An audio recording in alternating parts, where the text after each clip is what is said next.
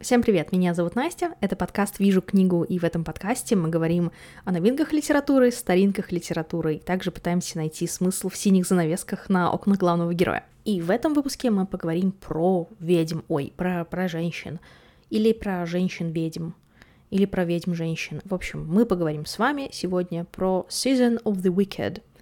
Зачем вообще этот выпуск? Это не совсем выпуск о фэнтези и колдовстве, это больше выпуск о женщинах и женских, прости господи, чарах. У меня уже был выпуск о женщинах-авторах и о литературе, книгах, э, написанных женщинами, а в этот раз мы поговорим про вот именно ведьминском изображении женщин в литературе. Вот такое вот. Не всегда они будут написаны женщинами, но в целом мы будем с вами говорить немножечко о том, почему женщины так изображаются, откуда есть пошла ведьминская наша сущность, и почему за мои зеленые глаза называешь ты меня колдунья, э, как э, спела Надежда Кадышева. Глаза у меня не зеленые, но ничего страшного. Погнали!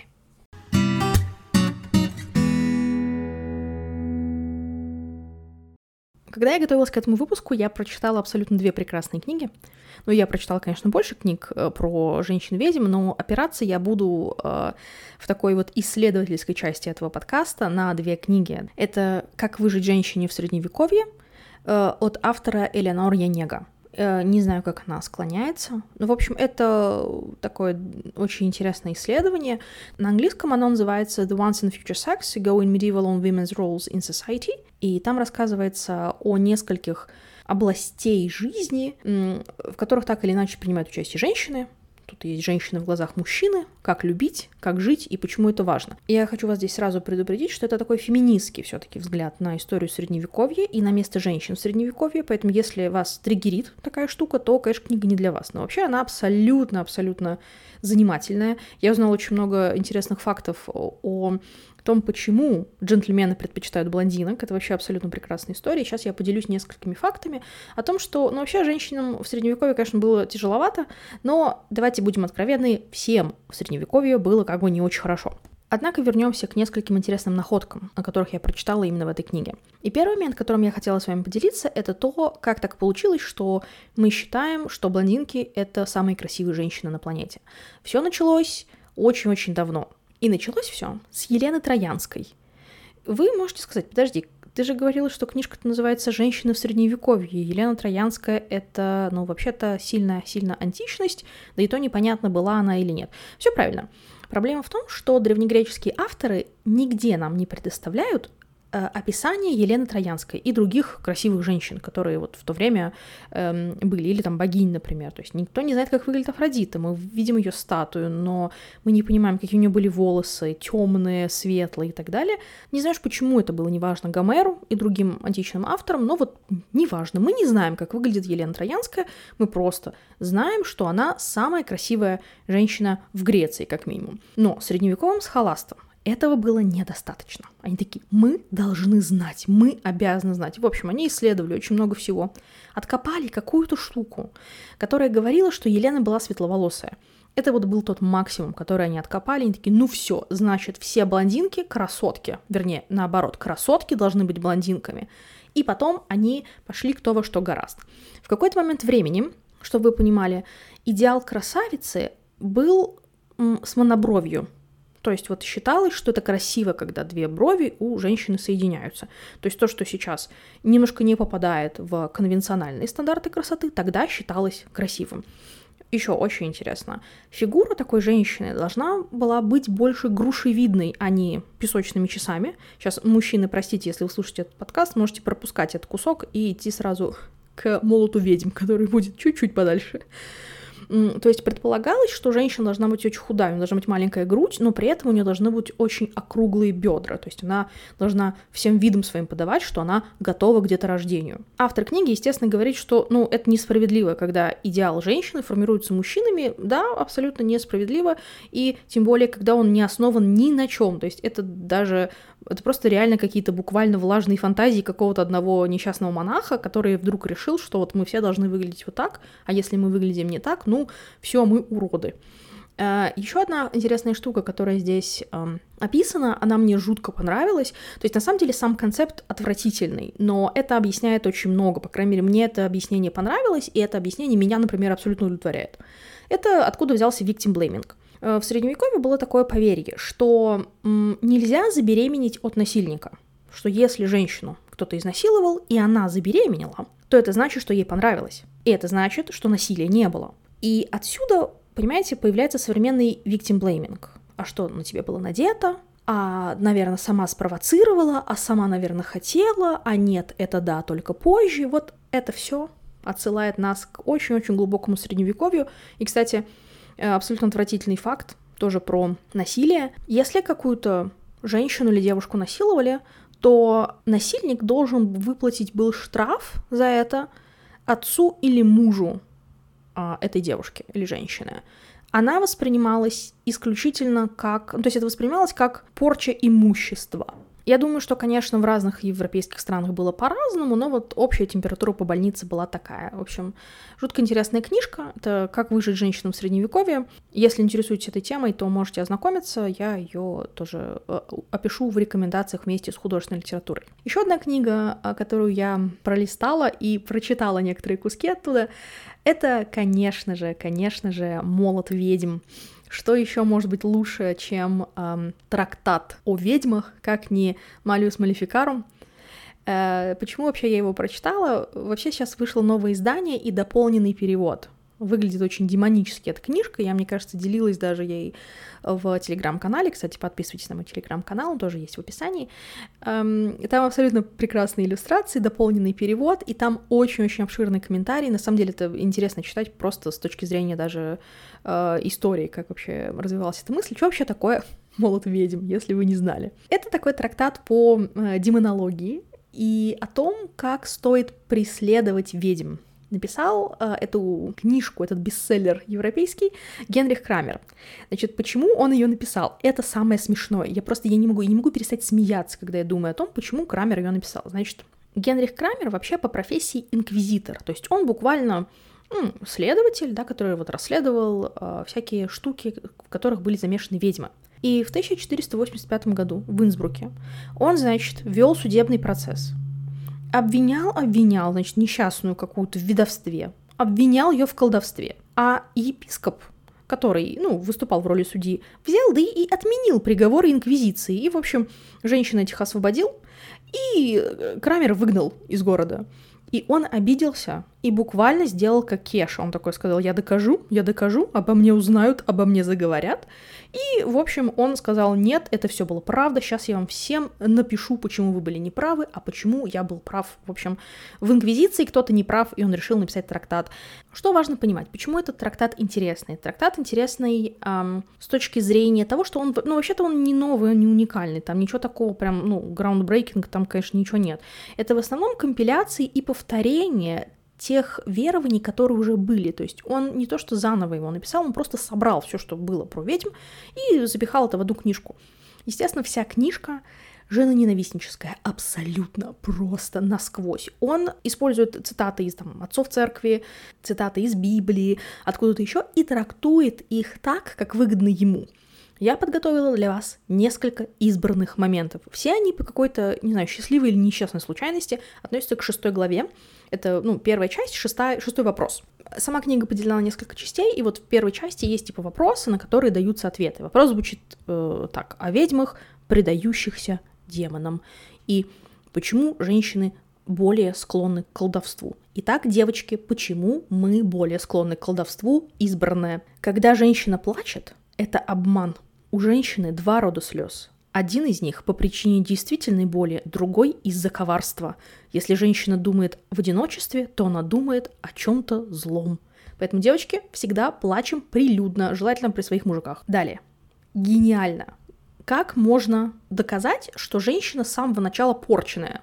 Конечно, идем в Библию и говорим, что женщина сделана из чего? Правильно, сейчас расскажу. Уже при сотворении первой женщины эти ее недостатки, ну, все, очевидно, недостатки, которые могут быть в женщине, были указаны тем, что она была взята из кривого ребра, а именно из грудного ребра, которое как бы отклоняется от мужчины. Из этого недостатка вытекает и то, что женщина всегда обманывает, так как она лишь несовершенное животное. Я считаю, что это лучший статус, который надо поставить себе ВКонтакте и больше никогда не появляться в сети. Как у филолога, у меня есть любимый кринж. Э, народная этимология или задорновщина. И вот Генрих Крамер был здесь еще до того, как Задорнов стал мейнстримом, ребята. Это явствует, ну что-то, что какая-то дичь явствует, из этимологии слова «фемина» — женщина, происходящего от «фе» — фидес — вера, и «минус» — менее.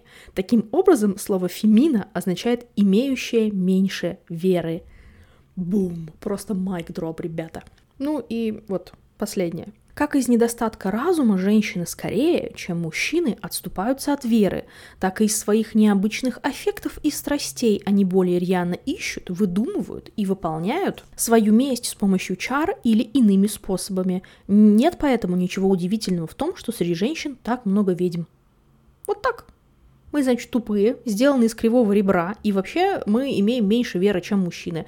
Вот так. Ну, что ж, как плохо быть нами? В скобочках нет. В общем, ребята, если вы никогда не читали «Молот ведьм», никогда не задумывались о том, что вы хотите прочитать «Молот ведьм», то вот недавно вышло новое издание. Я его рекомендую со страшной силой, потому что я хихикала примерно, ну, все время, что я его читала.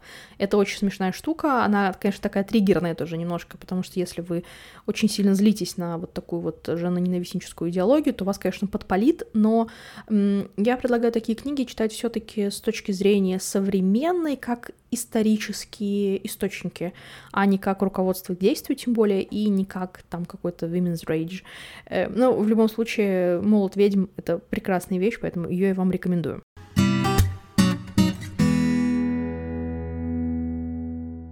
Чего по рекомендациям? Э, я подобрала несколько книг, где э, женщины или прям ведьмы-ведьмы, или где они вот, вот такие на borderline, где-то они на пограничном спектре с какими-то магическими способностями. И первый автор, которого я хочу упомянуть и которого я люблю очень нежной любовью, это Терри Пратчетт. У него есть несколько циклов, как вы знаете, о плоском, в рамках э, его романов о плоском мире, и у него есть целый цикл про ведьм. Первая книга, которую традиционно выделяют в, в цикле про ведьм, это «Творцы заклинаний», но там все таки больше про мужиков. Там есть такое, в, в плоском мире есть такое разделение, что женщины не могут учиться в незримом университете, а мужчины могут. То есть мужчины-колдуны, они все ученые на костре печеные, а женщины, они вот больше такие травницы, они больше живут где-то в деревнях, вот, вот такие вот. И вот «Творцы заклинаний», там как будто бы э, два этих мира сталкиваются, но мне не очень нравится этот роман, мне нравится дальше целая линейка, которая вот есть у э, прачетовских ведьм, сейчас я их перечислю. У них там три главные героини, потому что, ну, Ковен ведьм должен быть состоять как минимум из трех девочек.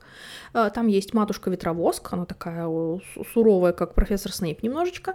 Там есть нянюшка Яг, или Нэнни Ог, она на английском, она такая очень жизнерадостная тетенька, которая любит пить эль. А третья девушка, третья ведьма, у них там меняется, у них сначала это Маград, и потом еще другая девушка там появляется.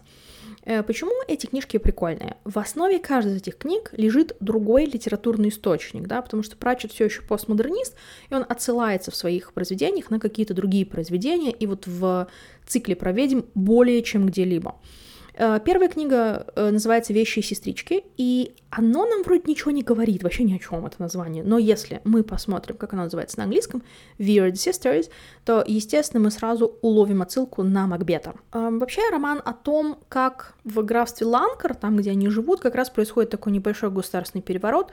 Они там ставят Макбета, в том числе и мышеловку, вот из Гамлета они там тоже ставят. Вообще очень прикольная история, как они помогают э, настоящему наследнику занять престол, вот так скажем. Эм, Следующий роман — это «Ведьма за границей», и там рассматриваются сказки. Там рассматривается, действительно ли фея крестная всегда хорошая, как вообще, как чувствует себя человек, которого превратили в лягушку. Это такой, знаете, такие вайбы немножко принцессы и лягушки диснеевской. То есть там есть и Вуду, и какие-то дубы-колдуны, в общем, все все все на свете. Тоже очень классная, очень-очень увлекательная штука. Моя самая любимая книга из этого цикла — это «Дамы и господа». «Дамы и господа» э, исследуют мир эльфов и о том, что эльфы не такие хорошие, не такие милые, как мы привыкли. На самом деле это очень интересная штука, потому что в 90-е как раз эльфы изображались как плохие, плохиши. Э, а вот Толкин в начале 20 века, ну, в начале, середине, давайте так, в первой половине 20 века их изображал все таки как хороших, такие, знаете, Леголас, он весь такой прекрасный. На самом деле, если копнуть поглубже, ничего они не прекрасные, тот же Трандуил, например, тот еще Трандуил. Ну, а здесь как раз э, разоблачается вот этот миф о том, какие они замечательные, прекрасные и величественные, и все это на фоне сна в летнюю ночь. То есть здесь тоже Шекспир у нас привлекается, и вот они ставят, деревенские люди там ставят сон в летнюю ночь. И такое небольшое расследование проводят наши э, дамы-ведьмы. Следующая книга из серии это «Маскарад», и это абсолютно потрясающая штука, потому что здесь эм, как раз матушка Ветровоск и нянюшка Яг, они теряют свою подружку третью, Маград, потому что не потому что она умирает, а потому что она становится королевой, и им нужна третья в Ковен. И вот они идут за одной девушкой из их деревни, которая поехала в город и стала петь в опере. И, ну, там призрак оперы, и это очень смешно, гомерически смешно, как там классно. И последний э, роман из цикла — это это Карп Югулум, хватай за горло. И это отсылка на Дракулу и вообще всю эту вампирскую штуку, поэтому если вы любите сумерки, то вам как раз может зайти. Плюс этих книг в том, что вам вообще не обязательно знать, что происходило в предыдущей книжке. Вы можете начать с любой. То есть вам нравится Макбет, начинаете вещи и сестрички читать. И вам нравятся эльфы, начинаете дамы и господа. Мне кажется, что первая книга, которую я прочитала про них, это как раз дамы и господа. Мне вообще ничего не смутило, ничего мне не мешало читать. И Пратчет, он, в принципе, такой очень... Он очень доступный автор в том плане, что, несмотря на огромное количество книг в цикле про плоский мир, его можно читать с любой книги. У него такой очень низкий порог входа, так скажем. То есть он очень такой approachable в этом вопросе. В общем, Терри Пратчетт, цикл про ведьм. Гарантирую, будет очень весело, очень хорошо. Где-то между строчек рекомендую вам Макбета тоже почитать. Макбета я обожаю. Мне кажется, Макбет самый ноябрьский э, вообще персонаж и самая ноябрьская пьеса, которую можно прочитать. Не спрашивайте, почему, я не знаю. Я каждый ноябрь всегда пересматриваю Макбета или перечитываю. Э, но Понимаете, с меня взятки гладкие, потому что я каждые январские праздники пересматриваю гордость и предубеждение, которые вообще-то происходят летом почти все время. Ну, в общем, вы, вы поняли, это очень странная ассоциация. В общем, Макбета я тоже рекомендую. Там вот это все. When shall we three meet again? И something wicked this way comes.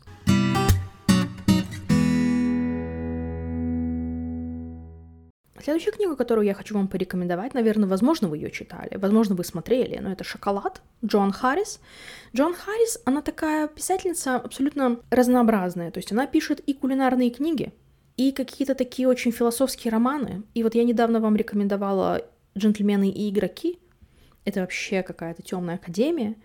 И здесь шоколад, он тоже абсолютно такой не попадающий ни под какую категорию и не цепляющийся ни за одно другое произведение Харрис. У него есть несколько сиквелов, но как бы вот он сам, это, сам этот роман, он вот просто ни с чем его не сравнить. Значит, о чем здесь рассказывается? Рассказывается про... Э, все происходит во Франции. Э, раска... Рассказывается про э, одну женщину, у которой есть ребенок. Эту женщину зовут Виан. И она переезжает вот в французский городок э, со своей шестилетней дочкой. Она открывает там магазин сладостей, но проблема в том, что она открывает его на площади напротив церкви во время Великого Поста еще к тому же. В общем, конечно, у них происходит клэш с местным священником, который говорит, что вообще она ведьма, и, ну, он не так уж не прав, на самом деле, у нее есть такие небольшие паранормальные способности, она всегда знает, какой шоколад кому понравится, то есть что сейчас, кому конкретно, что сейчас нужно, она всегда может помочь с помощью еды в том числе. Естественно, у них вот этот clash с, со священником, э, clash с тем, что должно делать, что правильно делать, между догматами и сочувствием, между мозгами и сердцем. И вот вообще, на самом деле, очень интересная штука, потому что она, конечно, меняет жизнь всех этих, э, этих жителей этого маленького городка. Экранизация прекрасная, книжка тоже, тоже очень-очень хорошая, поэтому ее вам тоже я очень сильно рекомендую.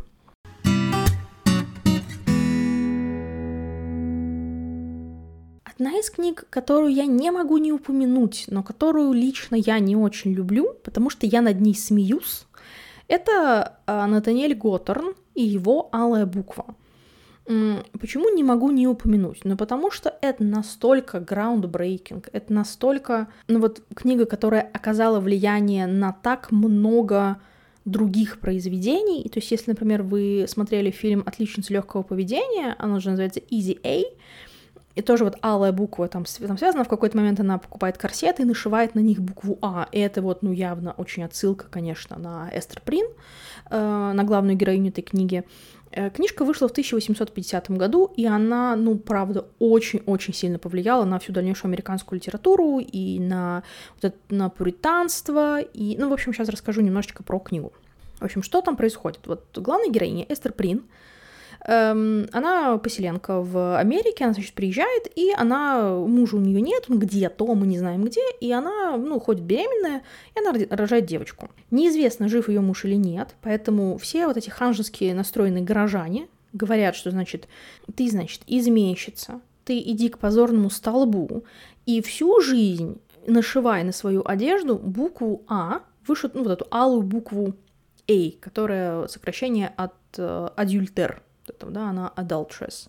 Вот поэтому такое вот у нее наказание. Потом там, конечно, вскрывается, что она была влюблена в священника. Это не спойлер, если что, книжка вышла в 1850 году. Это, ну, слишком рано для спойлеров или слишком поздно. Эм, и вот он, этот священник, Гарри Олдман в фильме, э, он, значит, тоже носит, э, он вырезает себе букву А э, на своем теле и чахнет, потому что, значит, он вот так страдает, вот так уж он страдает. Э, он страдает, а весь город, конечно, подвергает астракизму именно Эстер. Он живет там на отшибе, воспитывает свою дочку Перл. Там, конечно, появляется ее муж в какой-то момент, который, ах, вот скажи мне, кто отец, вот это все, она такая, нет, не скажу. Э, в общем, там все очень-очень драматично, все в духе 1850 года. Тут поэтому многого ждать не стоит от э, конкретно самого сюжета, там такой закат глаз, конечно, будет небольшой, но это все в духе времени, на самом деле. То есть это, ну, ничем по драматизму, наверное, Диккенса не отличается, Диккенс только немножко чуть-чуть по сдержаннее может быть, но, правда, книжка, книжка вот из тех, которые важно-важно прочитать. Фан-факт э, про Готтерна. Он был сам родом из Сейлема, из города Салем, вот там, где салемские ведьмы, салемский процесс, вот это вот все. И там очень много пуритан, как вы понимаете. И, в общем, жители Сейлема, они когда прочитали э, этот роман, они сказали, что, типа, это что такое, это порнография, это фу. И Готтерн настолько испугался за сохранность своей семьи, что, в общем, он их увез, ему пришлось переехать, потому что они его, в общем, да, облили смузи и назвали чуханом. И вообще этот роман, он, он, у него такая достаточно тяжелая судьба, его то запрещали, то снова, значит, его э, разопрещали. В царской России тоже, значит, его Николай I сказал, фу, да это что такое? И потом вот только... Ну, его, кстати, в 19 веке-то и напечатали, мне кажется, про Александре II, что ли, его и напечатали. Ну, перевели и напечатали, соответственно. Надо, кстати, посмотреть, что Толстой по этому поводу сказал, если что-то сказал. Э, в Америке его то убирали из школьной программы, то снова добавляли, то, значит, окрещивали порнографию, а потом Набоков написал Лолиту, и сказали, ну, в принципе, нет. Алая буква норм, норм, пускай будем изучать ее в школах, да. И правда, ее в школах сейчас изучают.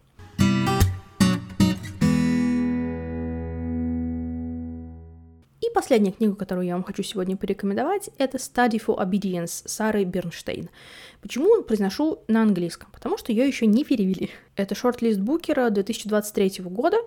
Э, сам роман вышел в июле 2023 года, и он рассказывает про... Ну, он коротенький, и рассказывает про ну, непонятно кого, непонятно где и непонятно что, на самом деле. Почему же он здесь в подборке? Объясняем. Значит, у нас есть девушка, которая, ну, как будто бы живет в Великобритании. Притом, как девушка, она такая, ну, непонятного возраста. Мы не знаем сколько. Мы говорим, что она вроде самая младшая, но как будто бы ей уже за 40. И, в общем, как-то очень... Ничего не понятно. Про героиню неизвестно ничего вообще. Ей звонит ее разведенный брат и говорит, слушай, меня тут это, жена бросила, с детьми уехала, а мне надо, чтобы за мной кто-то ходил, значит, сопли мне вытирал, готовил, убирал, все это бесплатно, зато жить со мной вот в какой-то там богатой, неназванной стране. Я подозреваю все-таки, что это какая-то Скандинавия, но могу ошибаться, в интернетиках э, расходятся у нас э, мнения. Она такая вся неуспешная, вроде бы вот э, занимается тем, что она на слух набирает какие-то заметки, ну, секретарем таким референтом работает, и она к нему переезжает, начинает о нем заботиться. Проблема в том, что она не разговаривает на языке той страны, в которую она переехала, и поэтому она не может нормально общаться с местными жителями. Она все узнает через брата, и когда она приезжает, начинается странное. У них, значит, то картошка не уродилась, то, значит, Хрюшка задавил своих поросятов, то, значит, овца умерла, и ягненки тоже умерли. что значит фантомная беременность у собаки приключилась. Ну, то есть какой-то чек-лист ведьм получается. Самый прикол в том, что мы понимаем, что э, вот брат и сестра, они явно евреи, а эта страна и это поселение конкретно очень антисемитски настроено к ним, и у них была какая-то история, насколько я, опять же, поняла из романа, что вот их э, предки, значит, этих э, villagers, они э, когда-то всех евреев, значит, угнали куда-то, сегрегировали и убили в конце концов, или изгнали, или убили, тоже очень непонятно, то есть она это считывает как антисемитизм. Но на самом деле она тоже странненькая. То есть она решает, например, в какой-то момент, что она так любит этот город, что она делает кукол из травы и подкидывает людям в дома. И люди на нее странно косятся. Этот роман очень сильно напоминает работы Ширли Джексон, если честно. Вот лотерею, а, мы всегда жили в замке, вот такие вот вещи напоминают, когда главный герой сам не осознает, насколько он криповый. И там можно ее читать по-разному, вот это study for obedience. А, сначала мы видим, как брат над ней издевается, что значит, да ты никто, да ты все делаешь плохо, да такая немощная. Потом у нее брат заболевает, и она уже отнимает у него телефон, запирает его в комнате, потому что он не может сам по себе позаботиться. И то есть таким образом у нас заключенный становится тюремщиком, а тюремщик заключенным. Вот такая вот смена ролей у нас происходит, и непонятно, насколько она реально осознает, что она криповая. Мне кажется, что не насколько. Или наоборот, слишком хорошо. Каждый для себя волен сделать вывод. Это Study for Obedience Сара Бернштейн.